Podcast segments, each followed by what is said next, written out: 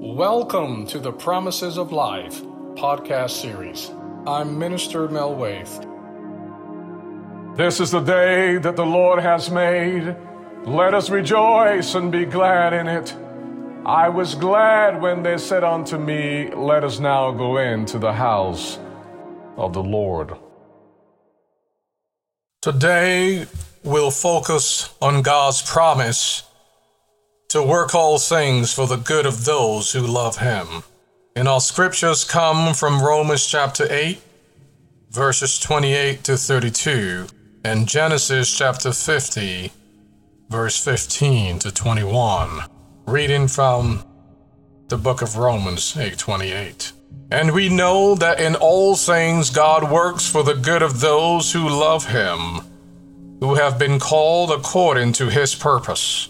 For those God foreknew, he also predestined to be conformed to the likeness of his Son, that he might be the firstborn among many brothers. And those he predestined, he also called. Those he called, he also justified. Those he justified, he also glorified. What then shall we say in response to this? If God is for us, who can be against us? He who did not spare his own son, but gave him up for us all, how will he not also, along with him, graciously give us all things? Reading from Genesis chapter 50, verses 15 to 21. And when Joseph's brothers saw that their father was dead, they said, what if Joseph hold a grudge against us and pays us back for all the wrongs we did to him? So they sent word to Joseph, saying, Your father left these instructions before he died. This is what you are to say to Joseph I ask you to forgive your brothers the sins and the wrongs they have committed in treating you so badly. Now please forgive the sins of the servants of the God of your father and when their message came to him, Joseph wept. His brothers then came and threw themselves down before him. We are your slaves, they said. But Joseph said to them, Do not be afraid. Am I in the place of God? You intended to harm me, but God intended it for good to accomplish what is now being done the saving of many lives. So then, do not be afraid. I will provide for you and your children. And he reassured them and spoke kindly to them. I don't know your personal situation, but I know, just like he was with Joseph, God is with you. He knows your pain and suffering. He knows all about the troubles and hardships at home or in your place of work. And no matter what you're going through, you do not have to carry your burdens alone. God is there even when you cannot see Him or hear Him. Cling to this wonderful promise of God I will work all things for your good. You see, friends, this promise is loaded with encouragement and comfort. But to claim this promise there's a part we have to play. We must receive Jesus Christ. Now let's look again to the scriptures, reading Romans chapter 8, verses 28. And we know that in all things God works for the good of those who love Him, who have been called according to His purpose. See it, my friends? God works for the good of those who love him and who are called according to his purpose. It is profound, isn't it? You see, God works in all things, not just isolated incidents for our good, but in all things.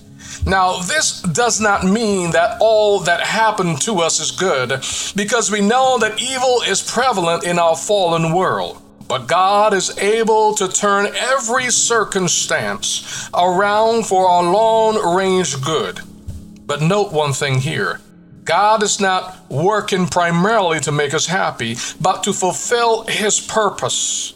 And note also that this promise is not for everybody. It can be claimed only by those who love God and are called according to his purpose. Those who are called are those the Holy Spirit convinces and enables to receive Christ. Such people have a new perspective, a new mindset on life. They trust in God, not in life's treasures, and they look for their security in heaven and not on earth. So you see, what is clear is that God's purpose for people was not an afterthought. It was settled before the foundations of the world were laid.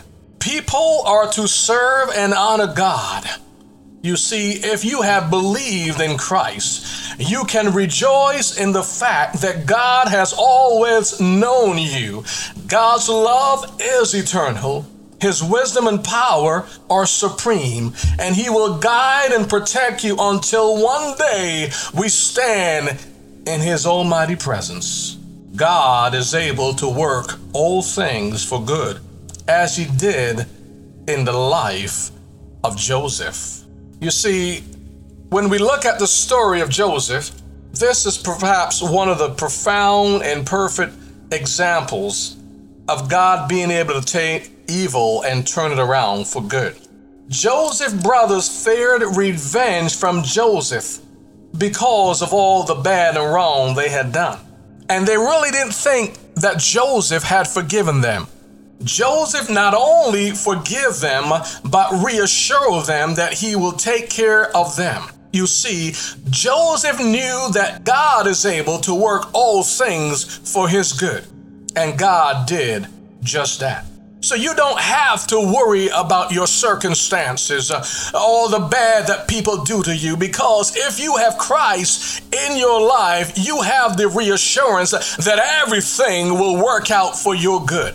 Joseph's story starts in Genesis chapter 37, and you'll see all the things that he went through, all the bad and the wrong that was done to him that he had overcome. And his story is a great example of how God can turn all around the hurt the pain, the suffering into good for you. All the anguish in Joseph's story of others who lost a son and think that he was dead for two decades, for over 20 years, his father thought he was dead. His brothers were living in guilt. The dehumanization of slavery that he went through, he was falsely accused and thrown into prison for a crime he did not commit. After all of this, Joseph sees God's purpose in it. God brought good from the brother's evil deed, from Potiphar's wife's false accusation, the cupbearer's neglect, and seven years of famine. The experiences in Joseph's life taught him that God brings good from evil for those who trust him. Do you trust God enough to wait patiently for Him to bring good out of your bad situations. You can trust God because, as Joseph learned, God can overrule people's evil intentions to bring about His intended results. God's promise I will work all things for good. Take courage. Your story is still being written. The last chapter of your life has not been penned yet, and it's not too late. You see, uh, this promise can only be used by those who have Jesus Christ in their life. It is meant for those who God has called and for those who allow God to work through them to bring about His good in their lives. So if you have not given yourself to Jesus Christ, uh, I encourage you to take time right now and call upon God and to ask Him to forgive you of all your sins and to believe in Jesus Christ. Remember, God's promise I will work all things for your good. It is one that you can take to heart. It is one that you can trust no matter your situations. It is one that God will never turn his back upon. You just only have to believe and receive it in the name of Jesus Christ. So, friends, I ask the question Are you born again? Do you have Jesus in your life? Can you say unequivocally, without doubt, that God promised for you is one that you can truly claim? I will work all things for good.